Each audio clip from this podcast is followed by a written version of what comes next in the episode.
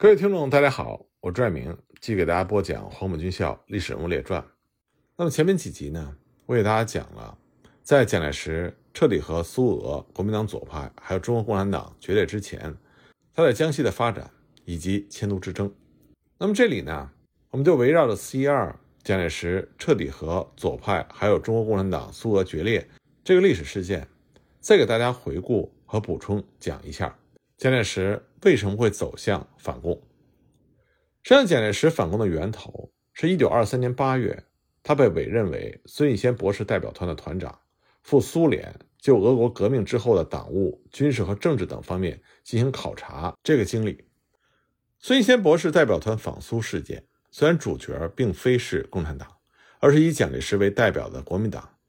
但是蒋介石因为这次访苏所产生的对于苏俄和中共的态度。对于接下来几十年的中国政局有着不可忽视的影响。如果说国民党实行联俄容共政策是国共以及中俄合作的开端，那么孙逸仙博士代表团的考察在很大程度上就影响了这个开端。只有了解和清楚的认识蒋介石的这次苏俄之行，我们才会真正的理解蒋介石此后的言论和行为。蒋介石实际上很早就开始关注俄国革命，从1918年起，他的日记里就有关于俄国革命的记载。从1919年11月27日开始，蒋介石日记中就出现了研究俄文的记录。此后一段时间呢，蒋介石在日记中密集地记载了学习俄文的事情，并将学俄语、想到俄国去视察一回、实在的做一些事业，列为1920年他应该做的事情的第一条。一九二零年三月五日，正是蒋介石上书孙中山，借俄国革命的例子，劝孙中山放弃外交，以苏俄自强自立为师法。那么，去苏俄访问的初期，蒋介石也表现的情绪高昂，颇为兴奋。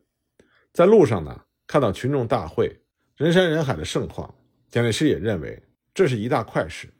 对于在苏俄所受到的热情接待和与苏方代表的会谈。蒋介石刚开始在日记中也是表示满意的。和苏俄外交人员谈话，蒋介石写道：“因为相见时颇诚恳，皆以同志资格谈话，尚未有失言过语之词，而私心甚安。”他在日记里写道：“他认为苏俄的陆军次长，其人和蔼可亲，参谋总长亦热心助我者。由此呢，蒋介石不由得感慨说：‘俄国人民无论上下大小。’”皆比我国人诚实恳切，令人羡慕。此点各国所不及也，其立国基础亦本于此乎？后来蒋介石呢，又参观了步兵幺四四团，日记里他写道：“其上下亲爱出于自然，毫无专制气象，而政党代表与其团长亦无权限之见。”当他参观高级射击学校，对图书馆、休息室的坚固宏壮。以及苏俄武器研究的进步表示赞叹。当他得知苏俄各地各所皆有少年共产党支部的时候，蒋介石在日记里写道：“对于青年竭力的培植注重，是其第一优良政策，并对优待农工而轻士商的制度表示认同。”在苏维埃联邦共和国六周年纪念日的时候，蒋介石还受邀前往红场参观了阅兵式。回来之后呢？他在日记里称赞苏俄军械进步、军容威严，并且表示：“观今日之运动，足知苏维埃政府对于人民已有基础，说足以破帝国主义之胆。”所以我们可以看到，在苏俄之行最初，蒋介石在字里行间都洋溢着对苏联的赞扬之情。但这个时候呢，蒋介石也开始遇到一些不快的事情。当时任代表团翻译的张太雷。他和苏联外交部人员就发生了争论，蒋介石呢就指责外交部员下流无赖，让人讨厌，并且多次因为外交部下级部员的无理怠慢而动气，倍感厌恶，几乎想要回国。他开始在日记里感慨俄国缺少中级人才，政府中的上层被下级蒙蔽，轻信、迟缓、自满，遇到大事不能够慎重观察，没有信义，排斥异己。那么，蒋介石产生对苏俄的不满，最大的原因还是因为西北军事计划，也就是希望苏俄协助中国在靠近俄国边境的中国西北地区建立军事作战基地，这是蒋介石访苏之行最重要的任务。而他本人呢，对这个计划也寄予了极大的期待。可是苏俄方面却迟迟没有给出明确的回复，这让蒋介石非常的失望。当时俄国外长季羡林在和蒋介石会谈的时候，曾经谈及蒙古人害怕中国人，主张国民党。不应该在外蒙古开展军事行动，以防引起误解。对此呢，蒋介石特意致信解释了蒙古人所怕的是现在中国北京政府的军阀，绝不是主张民族主义的国民党。国民党是想要在民族精神上进行相互亲爱协作，希望苏俄能够表现诚意，让蒙古人免除怕的状况。但遗憾的是，莫斯科始终是保持谨慎的态度。表示国民党采取军事行动的条件还不成熟，现阶段应该先进行政治工作，从而拒绝了蒋介石的西北军事计划。蒋介石在日记中就表示，无论为个人为国家求人，则不如求己；无论亲友盟人是如何的亲密，总不能外乎其本身之利害，而本身之基业，无论大小成败，皆不能轻视忽视。如欲成功，非由本身做起不可。外力则最不可视之物也。西北军事计划被否决，苏俄在蒙古问题上的立场等等，都增加了蒋介石对苏俄的怀疑和不满。蒋介石当时呢，曾经给莫斯科的中国学生讲演革命党历史，结果第二天就听说有人评价自己有个人崇拜的倾向。蒋介石当时愤愤不平，认为中国人自大之心及其愿为外人支配，而不愿意尊重国内英雄。这是中国青年之所以能言难行而一无结果的原因。在苏俄期间呢，曾经有中国共产党的党员动员蒋介石加入共产党，但是被蒋介石以必须请命于孙先生作为理由婉拒，所以他们就讥讽蒋介石是个人的忠臣。十二月十三日，蒋介石从苏俄回国之后，又看见留俄的同志在给孙中山的信中写下了“有忠臣多”。而同志少这样的话语，蒋介石认为这是这些共产党员在诋毁自己，所以他心生不满，指责这些共产党员轻躁自满、抵消道义，诱引青年自知势利而不顾政党友谊，是排人利己之徒。所以呢，这也是蒋介石和中共产生矛盾的开端。那么访苏回国之后，蒋介石对于苏俄和中国共产党的态度。就发生了比较大的变化。一九二四年三月十四日，蒋介石在给廖仲恺的信中也称，对于俄党问题，应有事实与主义之别，五人不能因其主义之可信而乃至事实于不顾，认为苏俄并没有诚意可言，叮嘱廖仲恺不要太过信任俄人。蒋介石还特别说明，对孙中山表达崇仰之意的是国际共产党员，而并不是苏俄共产党员。并且得出结论：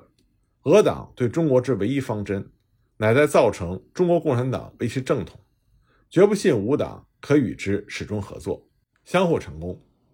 至其对中国之政策，在满、蒙、回、藏诸部，皆为其苏埃之意；而对中国本部，也并不是没有染指之意。他们所谓的国际主义与世界革命，不外乎是凯撒的帝国主义，只不过是改变了名称。让人迷惑罢了。蒋介石明确的说道：“所谓俄与英法美日者，以地视之，其利于本国而损害他国之心，则五十步与百步之分耳。”不过在这封信中呢，蒋介石还依然表示认可苏俄的主义，也就是共产主义。但是呢，他把苏俄共产党和国际共产党加以区分，认为苏俄共产党。他们有染指中国领土的意图。至于在苏俄的中国共产党员，蒋介石则认为他们对于孙中山颇有诋毁、怀疑的态度。蒋介石就说：“骂他人为美奴、英奴与日奴，而不知其本身已完全成为一俄奴矣。”对这种现象呢，蒋介石认为这是中国人卑贱、崇拜外人而抹杀本国人之人格的缘故。蒋介石对于自己被在苏俄的中国共产党以个人忠臣讽刺之事耿耿于怀。他愤愤然地表示，宁愿当一个报国爱民的忠臣，也不愿意成为卖国害民的洋奴。那么这个时候呢，蒋介石的这种不满，也仅仅是针对在苏俄的中共党员，并不是针对中国共产党的整体性的评价。在这封信里呢，蒋介石明显表露出对苏俄的提防之心，和对在苏俄的中国共产党的不满，认为苏俄有染指中国的可能，而在苏俄的中国共产党。不尊重国内英雄而推崇俄国，是典型的俄国奴才。不过，在客观上来说，蒋介石在这段时间的书信和档案资料中显示，他只是在给廖仲恺的信中表达了对苏俄的强烈提防与戒备之心，而在与胡汉民、汪精卫等人的通信中，只讨论证据和党事，并没有表达对苏俄的任何不满。因此呢，也有史学家认为。蒋介石之所以在给廖仲恺的信中对俄共批评如此严厉，这和当时蒋介石看到《上海民国日报》所转载的中苏协定草案的内容受了外蒙问题的刺激，认为苏俄没有立刻撤离外蒙古是想染指中国领土的体现有很大的关系。而且廖仲恺当时是国民党内部的亲俄派，蒋介石忧心廖仲恺过于相信苏俄，所以呢说了比较重的话以作警示。蒋介石对苏俄有戒备之心，这是不可否认的。但在当时的情况下，与苏俄的合作刚刚开始，苏俄对于国民党的影响力还是比较弱的。因此，蒋介石更为关注的是国民党内部的改革，认为当时广东的局势问题不在外部敌人的强大，而是在于内部的纷杂。最需要努力解决的是要剖析党内的病症，主张奋发图强，整理党务，自我振作。那么，蒋介石担任黄埔军校校长之后，他大力推崇三民主义。在黄埔军校建校之初，蒋介石是大力支持联俄容共政策的。蒋介石也因此对蒋介石非常的信赖，屡屡委以重任。根据汪精卫的回忆，蒋介石当时是孙中山的第一军事参谋，关于联俄的事宜，是廖仲恺、蒋介石，尤其是蒋介石帮助孙中山决定的。所以，即使蒋介石在给廖仲恺的信里对苏俄大加批评，但更多呢是因为苏俄在外蒙问题上的事实，而让蒋介石出于一时的激愤，并非是蓄谋已久的反苏反共之举。不过，蒋介石去苏俄一行，以及苏俄在外蒙问题上的利己主义，这都在蒋介石的心里埋下了种子。一九五六年的时候，蒋介石在《苏俄在中国》一书中。就谈到了自己去俄国的观感。他认为苏俄对于中国国民革命并没有真切的认识，其对中国社会强分阶级、讲求斗争，他对付革命友人的策略反而要比他对付革命敌人的策略要更多。我们在讲苏俄璀璨群星的时候，特意给大家讲过，在十月革命之后所爆发的克朗施塔德水兵起义，直到今天。当我们知道水兵的这次反抗的时候，我们都会对十月革命以及十月革命之后所形成的苏维埃无产阶级专政产生极大的疑问。更何况当时在蒋介石去苏俄访问的时候，他就得知了这个事情。他说，他到莫斯科的陆军学校和部队进行视察的时候，发现呢，这和他到彼得格勒的海军学校和舰队的视察形成了鲜明的反差。前者呢，组织严密，军容整齐；可后者精神颓唐，士气消沉。那么这种反差就让蒋介石了解到，因为反对布尔什维克的专制独裁以及战时共产主义的残暴措施，水兵曾经发动过革命，但是最终失败。所以蒋介石就说，他当时就觉察到，无论是社会中还是苏俄共产党内部，都在进行着公开的与非公开的斗争。同时，他也认识到。苏维埃政治制度乃是专制和恐怖的组织，和中国国民党的三民主义的政治制度是根本不能相容的。但是蒋介石说这番话，是在1956年书中的内容。但是从蒋介石访苏回国之后，担任黄埔军校校长初期时候的言论和行为来看，丝毫看不出当时的蒋介石对于阶级斗争的反感和蒋介石认为苏俄的制度所谓专制恐怖的痕迹。与此相反呢，这个时期，蒋介石甚至表示：“从前我未曾到过俄国之前，以为俄国统治对于列宁这样信仰，恐怕对于他的主义会产生危险。但是去了俄国之后，我就认识到列宁值得受如此的信仰。俄国共产党员和人民都对主义有着深刻的理解，俄国共产党的基础十分巩固。即使俄国同志十分信仰列宁，但是对其思想行动的监督也是很严厉的。”这使得列宁绝对不可能产生帝制的思想。在这个时期的公开演讲中，蒋介石不仅没有把苏维埃的制度视为专制恐怖，反而认为严密的组织和纪律是苏俄革命取得成功的重要原因。其实呢，这是不难理解的，因为蒋介石和中国共产党还有苏俄的分歧，从来就不是在专政制度上。很多人认为孙中山的三民主义宣传的就是民主自由，但是很多人。忽略或者说根本就不知道的是，孙中山还提过建国三步走。这三步走的第一个时期就是军政时期。所谓的军政，从某种程度来说就是专制。所以，我们后来抨击蒋介石在中国实行专制制度，违背了孙中山的遗愿，这是不正确的。从蒋介石在大陆本土的统治，一直延续到他的儿子蒋经国在台湾的统治，实际上蒋氏父子。是完成了孙中山所设计的建国三步走的过程的。蒋介石国民党对专制制度的理解和中国共产党苏俄最大的区别是两点：第一，专政由谁来掌控，被专政的对象是谁，以什么样的方式进行专政；第二点呢，所谓的专政是否有时间限制，专政是一定时期的专政，还是永久的专政？其实可以这么说。在蒋介石从访问苏俄回来，担任黄埔军校校长的时候，蒋介石对苏俄最大的不满是苏俄政府出于自己国家利益的考虑而损害中国的国家利益。但在这点上呢，虽然在外蒙古问题上有所体现，但是还没有激烈到让蒋介石对苏俄彻底否定。实际上，纵观蒋介石一生，他也从来没有对苏俄政权彻底的否定过。只有当苏俄通过中国共产党插手中国革命领导权之争的时候，蒋介石才会斩钉截铁的反苏。因此呢，在联俄容共政策实施的当初，苏俄对于中国革命的影响力还很弱。因此，蒋介石这个时候更多的是看到苏俄值得学习的地方，比如说军队建设上，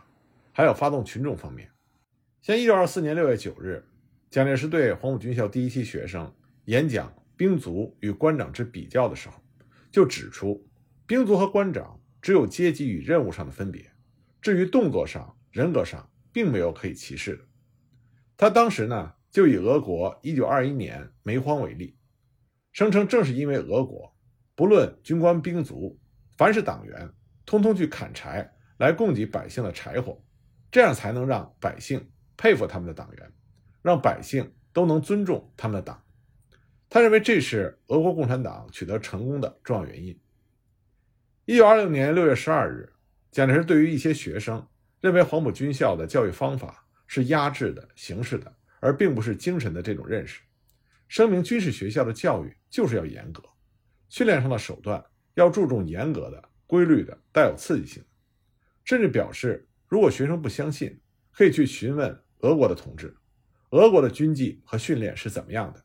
就可以知道，你们这种错误的观念可以成为军队的大罪人，甚至成为本党的大罪人。一九二四年六月二十四日，蒋介石呢还把中俄两国的革命相对比，表示中国革命事实与俄国革命相反，所以革命成绩不能相提并论。他当时指出，俄国革命成功的原因，除了农民工人的帮助之外，最大的原因在于俄国党员注重纪律，尽忠负责。明白主义，愿意为主义牺牲。蒋介石解释，真正的革命军人应当是以主义作为中心，国家作为前提，以信仰主义、服从纪律作为职责，并且要求学生以主义和纪律来判断敌友。倘若与我们的主义不相符，或是犯了纪律，那就是我们的敌人，我们就应该反对他，攻击他。如果是志同道合，虽然与我的个人有不解的仇恨。也应该忘却私仇，来扶持我们的主义，达到革命的最大目的。后来呢，蒋介石还进一步的向黄埔学生解说俄国共产党员活动的方式及成效，夸赞俄国共产党员不畏艰苦，只愿意为国家、为群众谋幸福，却不单为自己谋幸福，权力让给人家，义务归自己。说党员最有团结力，一致行动，通通是有组织、有同属的，十个人就能像一个人在那儿活动一样，一举一动都是以主义作为前提。都以精诚来团结，从而能够感化其他人。当然，蒋介石就明确指出，这就是孙中山所说的一个人抵挡了平常人的千个万个的革命党人。蒋介石讲这些话，就是希望借此能够激励黄埔学生提起精神，奋斗牺牲，承担起中国建设的责任。这个时期呢，蒋介石就把苏俄革命成功的原因主要归纳为几点：第一呢，俄国党员的行为。引起了农民工人的敬佩与爱戴，所以工人农民愿意主动帮助这个党。第二呢，俄国的军纪训练严格，革命党组织的好。第三呢，俄国党员注重纪律，尽忠尽责，明白主义，意志统一，行动团结。第四，革命宣传工作做得好。第五呢，天时地利人和俱全。所以，对于苏俄革命的成功，当然蒋介石是秉承着推崇的态度。经常以此来激励黄埔学生。至于说蒋介石在苏俄所看到的对领袖的个人崇拜，蒋介石并不反对。孙中山去世之后，蒋介石从潮汕回校对黄埔第一期、第二期学生演讲的时候，就借孙中山对于党员的要求和希望，来要求黄埔军校学生，要求学生意志一致，盲从总理，进一步指明服从蒋介石就是服从先总理。进了黄埔军校。就等于把生命交给了先总理，也就是相当于交给了蒋介石。蒋介石要求学生们为了主义奋斗，视死如归，以继续黄埔陆军军官学校的生命，继续先总理的生命。可见蒋介石并不反对个人崇拜，他反对的只是崇拜的对象不是孙中山，不是蒋介石，也就是说，他反对的是和他不一致的个人崇拜对象，并不是个人崇拜本身。